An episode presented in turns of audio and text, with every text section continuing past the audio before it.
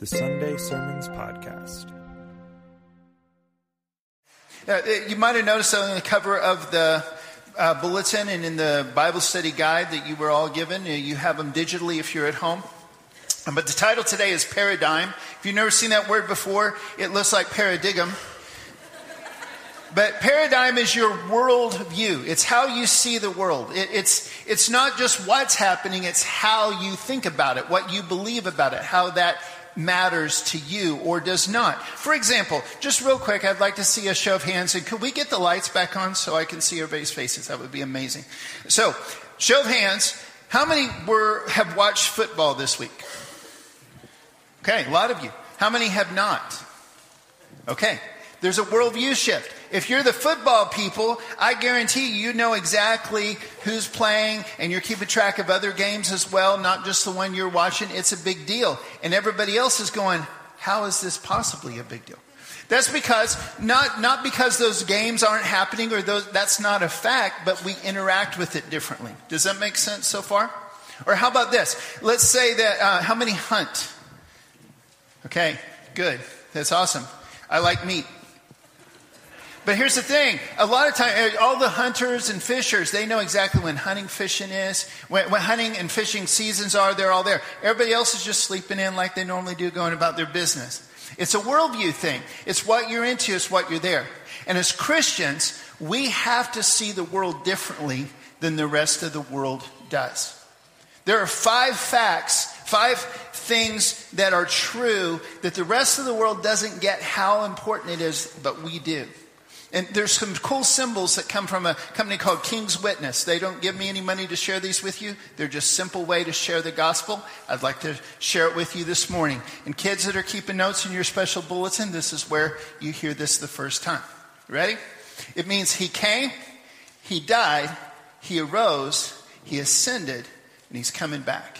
I'd like everybody, whether you're a kid or an adult, or everybody, if you'd at least do five fingers with me, let's say this out loud together. Ready? He came, he died, He arose, He ascended, He's coming back. And for Christians, that's what matters the most. That's it. That's what history, that's what life, that's what everything's about. We live between the space of those last two arrows where He ascended and sent us into the world to make disciples and get things ready and get ourselves ready, and when He comes back. That's what life looks like. And that's how all of these candles that represent the different themes that we've walked through over the last several weeks, that's why they matter so much, because they represent what only Jesus Christ gave us real hope. Not just wishful thinking, but real hope. For example, when I go home every day, I have hope that my dog is going to be happy to see me. And guess what? Every single day. She goes bonkers. She shakes her whole body. She barks. She wiggles. She, it's, it's just crazy. She's nuts. And I know that even if my family aren't even there, if they're in a bad mood or whatever else, my dog is going to go ballistic. I have real hope. And guess what? Every single day, my hope comes true. That's the kind of hope that we have in Jesus. It's not a it's a reasonable hope. We've seen what he's done so far. He came, he died, he arose for crying out loud, he ascended, so we know that that fifth one's going to happen. That's a reasonable hope. And, and all of these work out like that. Peace is not just a feeling. Peace is not just something we feel. It's something we have with Him and with each other that only Jesus could provide. Joy is not just a feeling. Joy is where we choose to see what's still good out in the world, what's still good in us, what's still good about life in general, no matter what. And love Let's see if you remember this from last time. We learned some motions just last week, and a bunch of you were here, okay? I'm just going to do it with no rehearsal and just see who remembers. Kids, especially. Where are the kids at? Er, all the kids, raise your hand. Okay, there's a bunch of them. Okay, here we go. Ready? Because God loved us, we choose to love God, we choose to love others, we choose to trust God. Okay, that was pretty good. Let's try that one more time. Everybody knows it now. It's pretty easy. Here we go.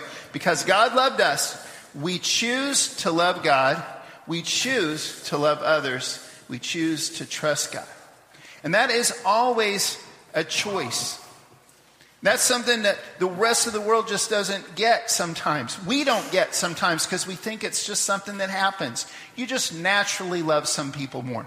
You just naturally get along with some people more. You just naturally can't help loving Jesus. You have to choose those things. You just some people just naturally trust more. I don't think so. I think they do it on purpose.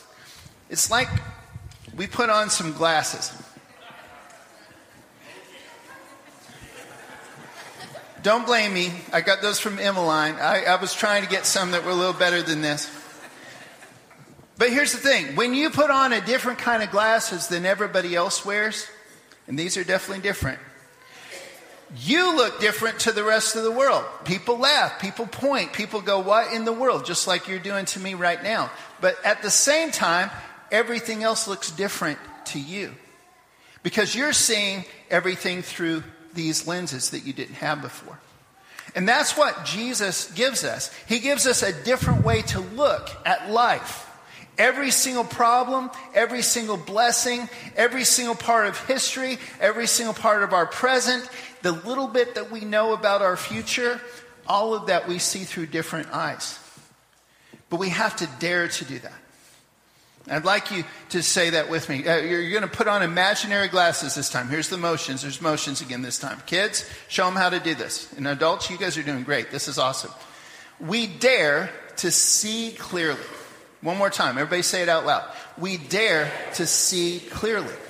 That is where we see life through this lens that Jesus gave us, where he said, Look, I have shown you how love looks. I have shown you that I keep my promises, even when it doesn't look like I possibly could. I have shown you, I've shown you what it looks like to love others. I expect you to do that. I expect you to choose to do that. I expect you to see the lens through what I have presented to you. In Hebrews, it says this Therefore, brothers and sisters, since we have confidence to enter the most holy place by the blood of Jesus, by a new and living way opened for us through the curtain that is his body. And since we have a great priest over the house of God. In other words, since we know all this has happened, because we know that Jesus did come and die. Actually, let's say that one more time together. Ready? He came, he died, he arose, he ascended, he's coming back. Because we know that, because we know we live between those last two arrows, that's what drives every part of our life. That's what actually makes it all matter. And, and the guy who wrote Hebrews is telling us, therefore, since we know that's true, and he goes on, since we know that's true, let us draw near to God with a sincere heart, with full assurance that faith, I'm sorry, with a sincere heart and with the full assurance that faith brings, having our hearts sprinkled to cleanse us from a guilty conscience and having our bodies washed with pure water. And let us hold unswervingly to the hope we profess, for he who promised is faithful. And just like we looked at last week, where we did the motions that we just did right now, we choose to love God, we choose to love. Uh, oh, that was weak. Let's try this one more time.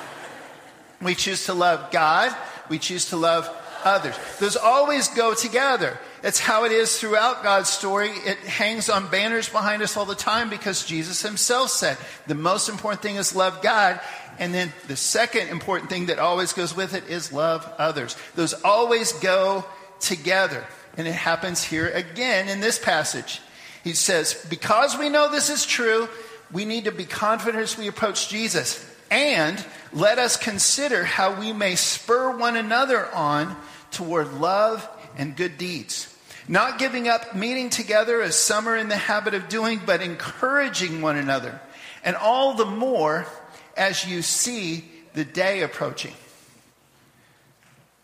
See, we all see the same facts. We all see the same wars and problems and people not getting along. We see all the shortages and all the super rich and all that, all the things that people fight about right now, we all see the exact same things. But we're looking through different glasses. Or at least we can dare to be looking through different glasses. And Jesus told us that in the last days there would be wars and rumors of wars and a whole bunch of other things that are happening right now. We as Christians, we see the same things. We're not denying that to experience joy and love and peace and all that in, at the same time. But here's what we see we're getting closer to that final arrow.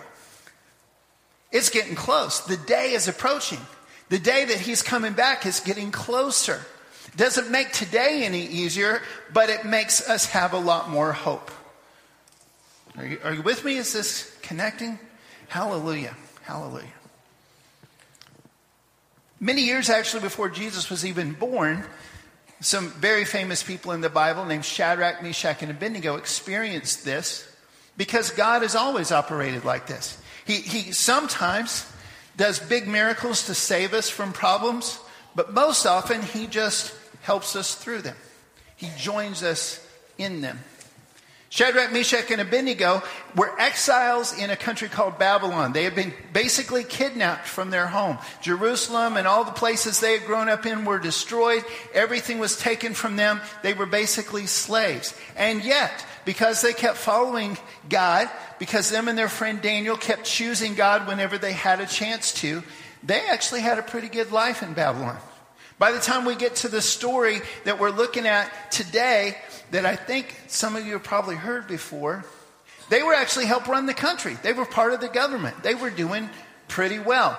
And most of the time, every chance they could, they did what Jeremiah, the prophet, had told them that when you go to Babylon, you're going to be there 70 years, God already said. So try to make Babylon better. Have a good life. Don't just mope around all the time. Try to do your best. And so they did. But whenever it came to a spot where they had to choose Babylon or God, they chose God. Whenever it came to a spot where it was going to choose something that dramatic, they always chose God. This is one of those spots. King Nebuchadnezzar created this huge statue and demanded that everybody had to worship it.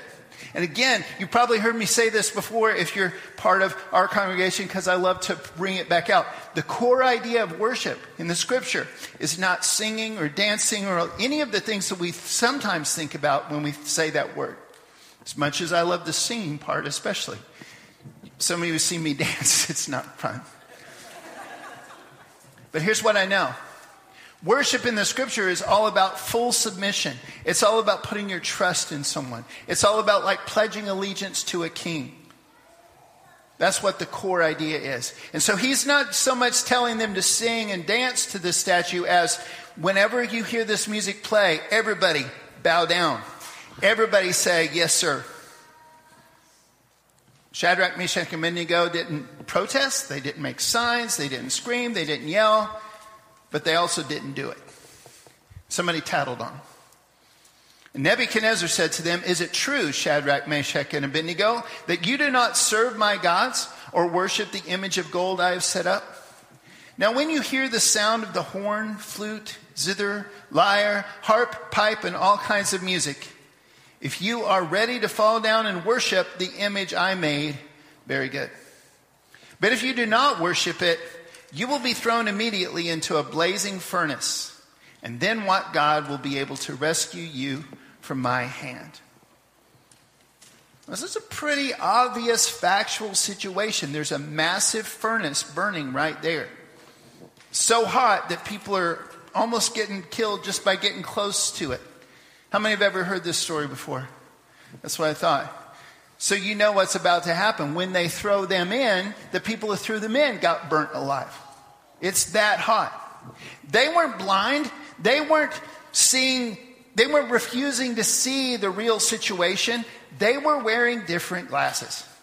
They had dared to see clearly. They knew that even if they did die that day, for the rest of eternity, it was going to be a better deal for them than if they lived a couple more years in Babylon. And they also had seen God do some pretty amazing things already right there in Babylon just for them and their friend Daniel. And so they said, hey, you know what? We're all right. I love their actual words. It's one of my favorite passages in the whole Bible. Shadrach, Meshach, and Abednego replied to him, King Nebuchadnezzar, we do not need to defend ourselves before you in this matter. If we are thrown into the blazing furnace, the God we serve is able to deliver us from it and he will deliver us from your majesty's hand. But even if he does not, we want you to know, your majesty, that we will not serve your gods or worship the image of gold that you have set up. Because even in the moment that they were pretty sure they were either going to see a miracle or they were going to die, and they weren't 100% sure which one was which, they had hope. They had peace. They had joy. They had love. And sure enough, God was present in that situation. That fourth person, the Bible doesn't make clear who that was. Some people believe it's an angel, some think it's Jesus himself. All it says is they saw somebody else in there, and the Babylonians were trying to guess who they thought it was, and they said it looked like somebody who was a god. We know who it was in one way or another. God was present with them in that moment. There weren't just three people in there, there were four. See, when we see clearly, we do the second thing. And, and, and for this one, I, I, the motion is like this. It looks like you're running. Okay? It, it was almost, almost like this because I thought about Superman and all that kind of stuff. But that's not acting bravely, that's just posing. There's a huge difference. If you act bravely, you actually do something. So, act bravely is like this you're running right into whatever God just called you into. Okay? So, let, let's say this together. We dare to act bravely. See, courage means doing the right thing no matter what. And by doing, I mean literally doing. You're still scared, but you refuse to let your fear control the situation.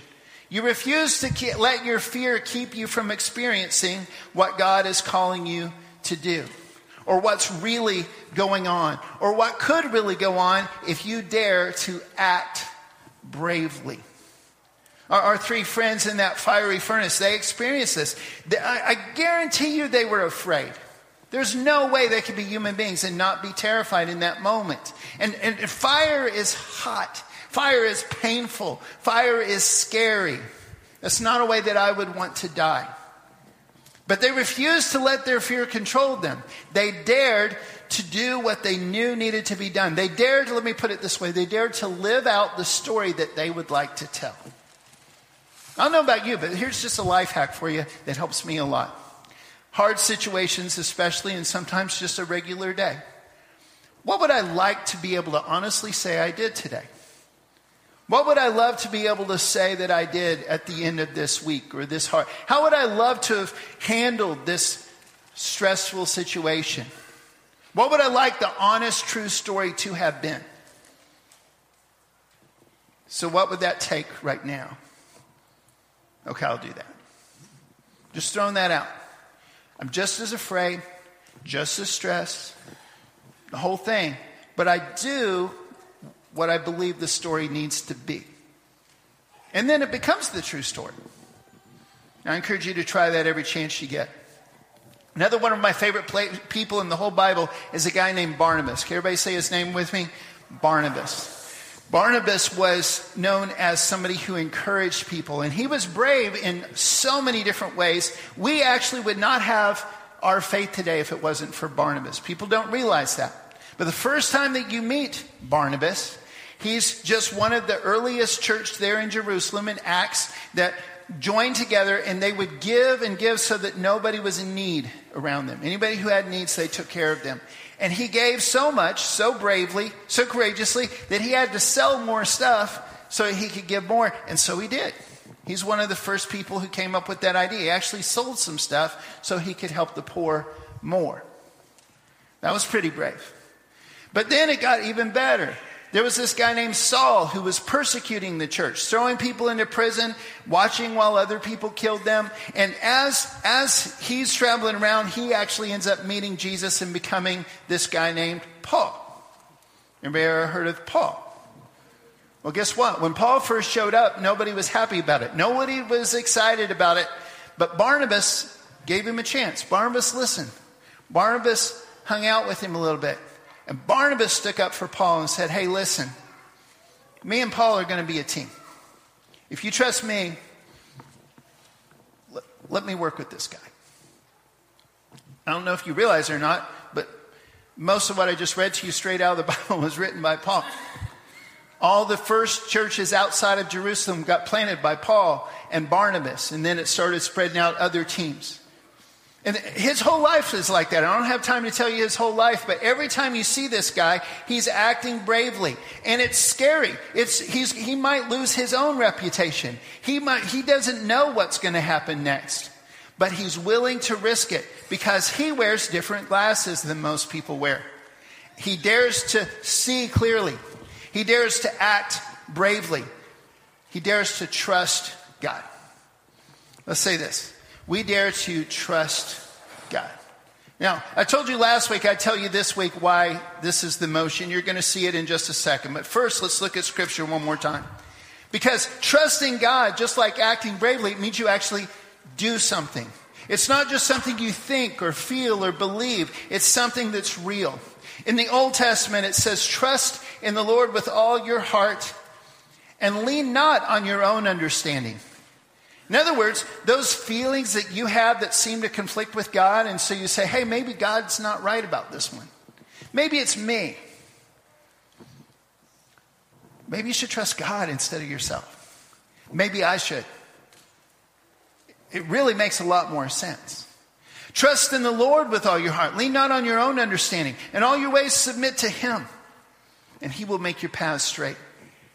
Last week we talked about Jesus' stepbrother James who finally learned to see clearly toward the end of his life. And he told us this in the book that he wrote in the Bible. What good is it, my brothers and sisters, if someone claims to have faith but has no deeds? Can such a faith save them? Suppose a brother or a sister is without clothes and daily food. If one of you says to them, Go in peace, keep warm and well fed, but does nothing about their physical needs, what good is it? In the same way, faith by itself is not accompanied by action is dead. See, if you see clearly, you have to. It's just part of the equation. You end up acting bravely. You can't really separate those. James goes on. He says, Someone will say, You have faith, I have deeds. Show me your faith without deeds. I'll show you my faith by my deeds. You believe that there's one God. Good. Even the demons believe that and shudder. Have you ever thought about that? You've probably heard that verse somewhere before, but that's a really deep idea. The demons don't have any problem believing there's a God. They know there's a God. but they're terrified at the end. They know that final arrow is coming and they're scared to death. I told you I'd tell you what a trust what that trust thing is. At, at camp we do this thing called a trust fall.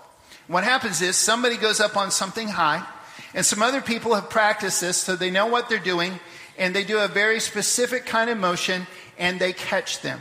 And the person on top has to completely trust those people and just do this motion and then fall completely stiff like a board.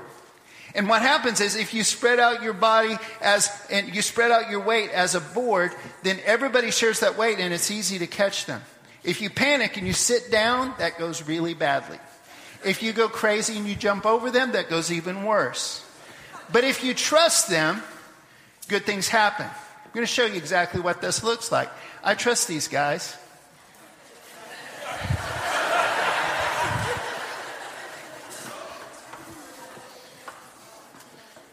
You good with this one?